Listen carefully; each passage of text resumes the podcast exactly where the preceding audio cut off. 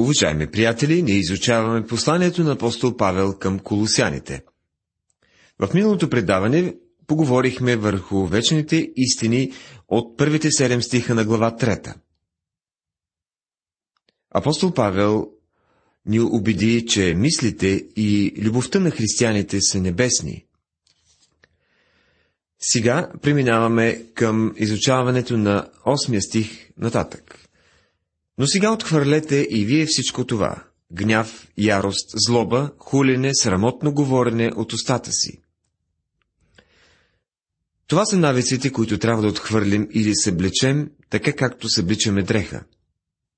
Обличаме си дрехи според онова, което вършим. Много хора имат различни екипи и дрехи за туризъм, за някакво други, друго нещо според хобито си.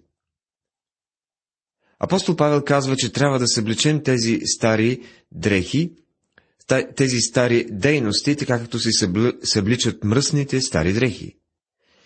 Вие не ги пускате в пералната, а вие просто ги изхвърляте. Слагате ги в кофата за буклук. По този начин вие отхвърляте всичко това. Първото нещо, което изрежда от списъка, е гняв. Има ситуации, в които гневът е оправдан. Спомняте си, че Господ Исус се гневеше на фарисеите заради коровосърдечието им. Това не е греховен гняв. Проблемът е в това, че се гневим на погрешни неща. Гневът прераства в ярост, когато развием непростителен дух. Някой е казал, че злоба е един втвърден гняв. Това е гняв, който е бил отгледан. Това е гняв, който се опитва да отмъсти, за да изравни положението. Апостол Павел казва, че християните трябва да се блекат този гняв като стара, мръсна, гнусна дреха. Този вид поведение не представя Христос. Хулинето може да бъде два вида. Има хулене срещу Бога и хулене срещу хора. Първият тип хулене е позорение на Божието име. Това не е просто да споменаваш името му на празно, а да го представяш неточно, да го мразиш. Една дама разказваше за смъртта на тригодишното си детенце и за това как намразила Бога заради това. По-късно някой е дал една брошура и тя да стигнала до познание за Господа. Тя осъзнала, че преди това е била само един член на църквата и че не е била новородена. Разбирате ли? Да мразиш Бога заради нещата, които са се случили във вашия живот, е богохулство. Знаехте ли, че дори можете да похулите друг християнин, когато изричате нещо за него и то не е вярно? Един човек преди години направи едно изявление за проповядващият, който беше получил богословската си подготовка в арменска църква. Човекът, който направи изявлението, беше твърд калвинист и каза, че проповедникът бил от Сатана. Приятелю, когато изричаш такива неща, които са неистини за Божието дете, ти си виновен за богохулство. Срамотно говорене от устата си означава противно говорене и включване и включва и това, което е обидно, и това, което е нечисто. Някои християни използват клетвени думи. Доста лидери дори го правят. Не вярвам, приятелю, че ти можеш да бъдеш Божие дете и да живееш по този начин. Има неща, които трябва да бъдат съблечени. Не се лъжете един друг, понеже сте съблякли стария човек с делата му, казва апостолът в глава 3, стих 9. На кого говори апостол Павел? Той пише на вярващи, защото казва, понеже сте съблекли стария човек с делата му. Възможно ли е християнин да лъже? Със сигурност. Това не означава, че когато го правите, загубвате спасението си. Ако беше така, много от нас са го загубили отдавна. Това показва, че не си достигнал мястото на съвършенство. И още, че не си се отървал от старата си природа, когато си станал Божие дете. Един от първите грехове, който прави малкото дете, е да излъже. Чувал съм историята за малкото момче, което тичешком влетяло в стаята и извикало. Мамо, мамо, един лъв току-що премина през поляната навън. А майката казала. Митко, знаеш, че това, което е притичало, не е било лъв, а куче. Сега ще се качиш в стаята си и ще изповядаш пред Господа, че излъга. Малкият Митко се качил горе и след малко пак слязал. Майка му го попитала. Призна ли си, че излъга? Момчето отвърнало. Да, признах си. Но Господ каза, че и той, като го видял за първи път, помислил, че е лъв. Така да излъжеш е нещо дълбоко вкоренено в човешкото сърце и много християни все още си го позволяват. Апостолът продължава в 10 стих на глава 3. И сте се облекли в новия, който се подновява за придобиване на познание по образа на този, който го е създал. И сте се облекли в новия човек. Ако сте съблекли старите дрехи, стария човек, вие обличате новите дрехи, новия човек. Природата не търпи на празно пространство. Да съблечем не е достатъчно. Трябва да живеем в новия човек, чрез силата на Святия Дух. Ти и аз имаме старо естество, което ни е управлявало толкова дълго, че сме придобили известни навици. Ето защо тук облекло е толкова сполучлив термин. Това е един навик. Ние сме развили определени модели за начина по който говорим и по който правим нещо. Освен това в нас имаме сложна нервна система, която е настроена да отговаря по определен начин. Ако се поставя ръката върху зачервен котлон, до мозъка ми по нервните пътища се изпраща съобщение. Съобщението се прехвърля в двигателния неврон и, придвижвайки се обратно към ръката, и казва Ей, махни си пръста от тази зачервена печка, ще си изгориш. И се отдръпваш ръката. Разбира се, това става много по-бързо, отколкото аз мога да го разкажа. По същият начин се формират и нашите навици. От гледна точка на психологията е вярно, че можем да изоставим старите навици и да създаваме нови. Но това е особено вярно за вярващия, защото той има силата на Святия Дух вътре в него. Ние трябва да облечем новия човек, който се подновява в познание по образа на този, който го е създал. Вие трябва да облечете новия човек и този нов човек е Христос. По този начин църквата ще може да го представлява за света. Гдето не може да има грък и юдеен, обрязани и необрязани, варварин, скит, роб, свободен. Но Христос е всичко и във всичко. Послание към Колосяните, глава 3, стих 11. Грък и юдеин в църквата, тялото на вярващите, вярващите, няма грък и няма юдеин. Това е било религиозно различие или разделение, което се е правило по времето на Павел. Обрязани и необрязани. Това също е било религиозно разделение. Варварин и скит. Варварите били онези, които не били гърци, онези, които днес се наричат езичници. Скитите били по-лошия вид варвари. Скития е област, разположена на север от Черно и Каспийско море. Хората, които са живели там, били най-варварските, които светът е познавал. Говорим за езичници, диваци, брутални и жестоки. Те скалпирали враговете си и използвали черепа им за чаша, от която пиели кръвта на врага. Няма нищо по-дивашко от това. Много от нашите предци произлизат от тези територии. Дори и по времето на Павел, някои от тези хора били довеждани до Христос. Евангелието се е разпространило и извършило огромна работа и някои от тези спасени били в Колос. Мисионери се достигали на север, отвъд Черно и Каспийско море, така за Христос са били спечелвани много скити. Въпреки, че били варвари, те били доведени в това тяло на църквата. Но Христос е всичко и във всички. Не може да бъде по-хубаво от това, приятелю. Това е нещо, което не може да се обясни. Христос е катализаторът, който събира индивиди и групи, които са разделени и ги прави едно в себе си. Катализаторът е вещество, което се слага при противостоя... противопоставящи се едно на друго вещества, за да ги направи едно ново вещество. Точно това прави Христос. Всички ние сме направени едно цяло в Него. Спомняте си, че се намираме в практичния отказ на посланието към колосяните. В първата, доктриналната част, видяхме Христос, който е Божията пълнота и главата на църквата. Вярващите са направени съвършени и завършени в Него. Всичко, от което се нуждаем, ще намерим в Христос, а не в създадена от човек правна или философска система. Тъй като сме възкресени с Христос, ние трябва да търсим онези неща, които са там горе при Христос, отясно на Бога.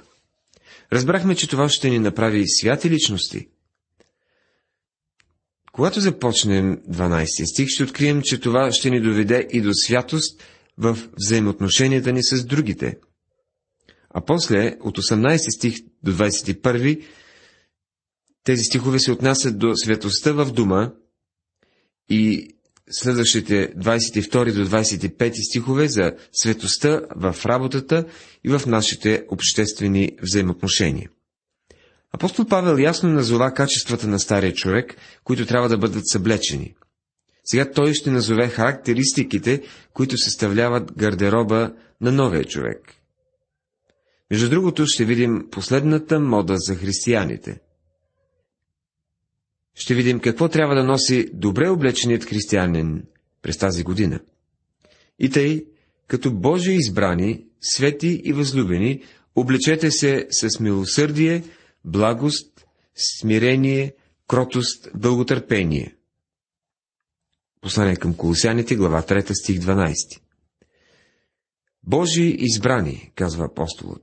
Има много спорове по отношение на избраните – Същността на въпроса е, че ако ти си се доверил на Христос и си облякал тази нова дреха, ти си един от избраните. Ако това, което Павел ще изброи е в твоя живот, то ти си от избраните. Няма да споря по този въпрос. Ти си просто от избраните. Божите избрани са облечени в праведността на Исус Христос. Ще забележите, че дрехите, които Павел изброява тук, всъщност са плодовете на Святия Дух. Ти и аз не можем да ги родим. Дори и ако за малко ти и аз си помислим за чудесната позиция, която имаме в Христос и високото ни призвание в Него, трябва да разберем, гледайки себе си, че сме безплодни. Ние сме слаби и безсилни, неспособни да си сами да облечем тези плодове. Ние сме в позицията на невястата в песен на песните. Тя е целуната с целувката на мира. С Бога е изключен мир. Той ни е целунал, приятелю, и ни е казал, че греховете ни са простени в Христос. Но и като деца на Бога, ние все още се грешаваме. Това трябва да си спомним, тогава трябва да си спомним за момчето, което избяга от баща си и дома си, което живееше в грях и пропиля имота си с разпуснатия си живот. Когато се завръщаше от дома, Баща му го видял далеч, завтече се и се хвърли на врата му. И какво направи той? Целуна го. Това е целувката на помилването, целувката на опрощението, с което Бог целува своите деца. Ние сме в позицията на невястата от песен на песните, която казва «Привлечи ме, привлечи ме». Ние не можем да достигнем тази позиция, която имаме в Христос сами. Така че виждаме, че вие и аз се представяме в Него. Това е мястото, където Божия дух се движи и ни прави способни да се движим в духа. Да сме облечени в милосърдие означава да имаме състрадателни сърца. А светът е много безсърдечен. Колко безразличен и механичен е станал. Откриваме, че през по-голямата част от времето аз съм просто едно число.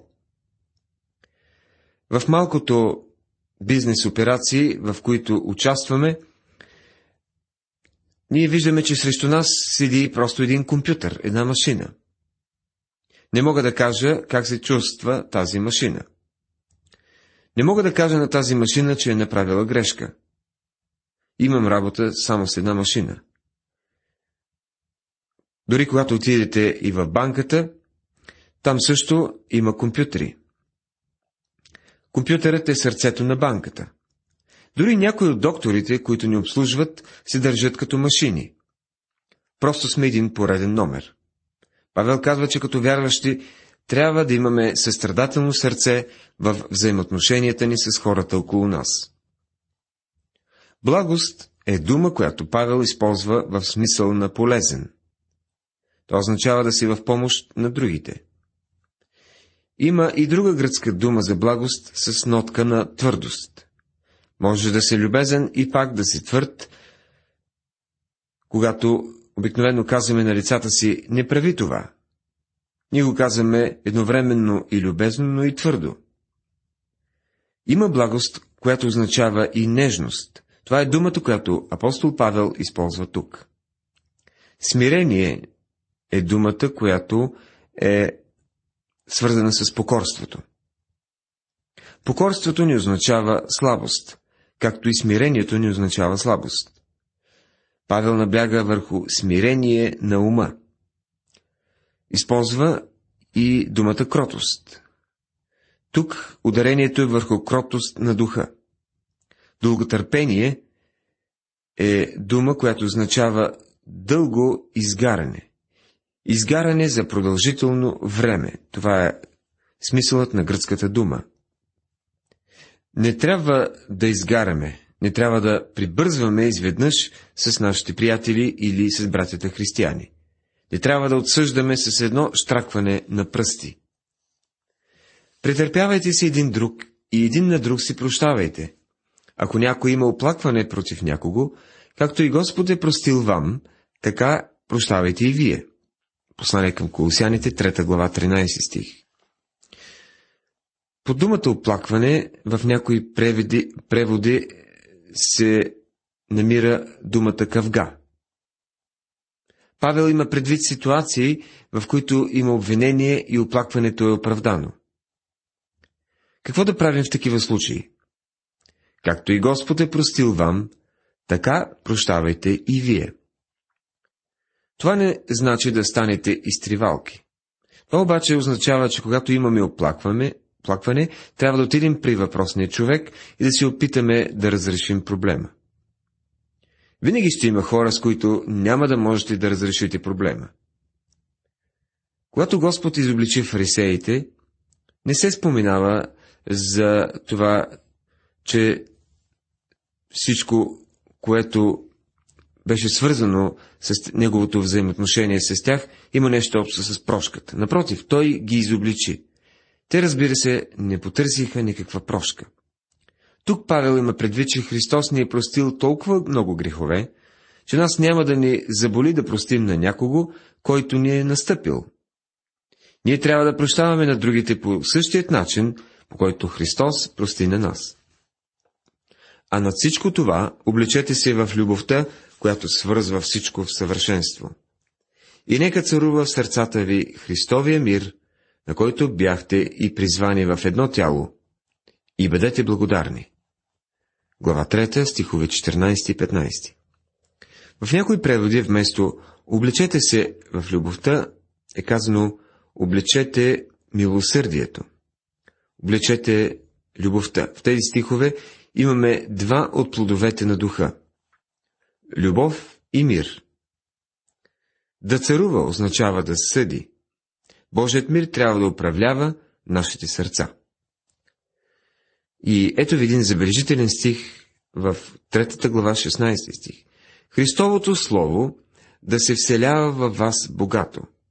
С пълна мъдрост учете се и увещавайте се с псалми и химни и духовни песни, като пеете на Бога с благодат в сърцата си.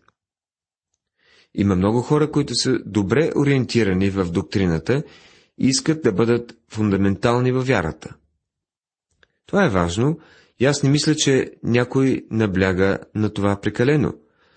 Но тези хора често могат да бъдат чути да възхваляват изучаването на Библията и все пак да не посещават библейски уроци и курсове и да отделят толкова малко време за Божието Слово. Да се вселява означава да си бъде вкъщи, да му бъде поверено управлението на къщата. Словото да може да работи в нас, да ни управлява. Ние трябва да сме добре запознати с Божието Слово.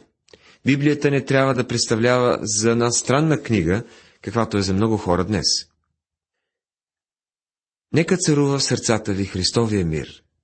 Нека той да бъде управляващият и след това Христовото Слово да се вселява богато. Нека то да бъде вътре във вас. Познайте го, опознавайте го, запознайте се по-добре с Христовото Слово, изучавайте го и узнайте какво ви казва Той. Днес Той ще ти говори оттам, приятелю, от Божието Слово. Учете се и увещавайте се с псалми и химни и духовни песни, като пеете на Бога с благодат в сърцата си. За всички, които не могат да пеят добре, тяхното пеене никога не е повече от онова, което е в сърцето. Но това въжи с пълна сила и за надарените вокално люде. Смисълът тук е, че ние трябва да оставим Божието Слово да има това удивително влияние в живота ни, както го описва апостол Павел. Уважаеми приятели, в нашето поредно библейско изучаване разгледахме от 8 до 16 стихове на глава 3. Апостолът апелира към свят живот на всички вярващи. В следващото предаване продължаваме да изучаваме тази трета глава. Бог да ви благослови!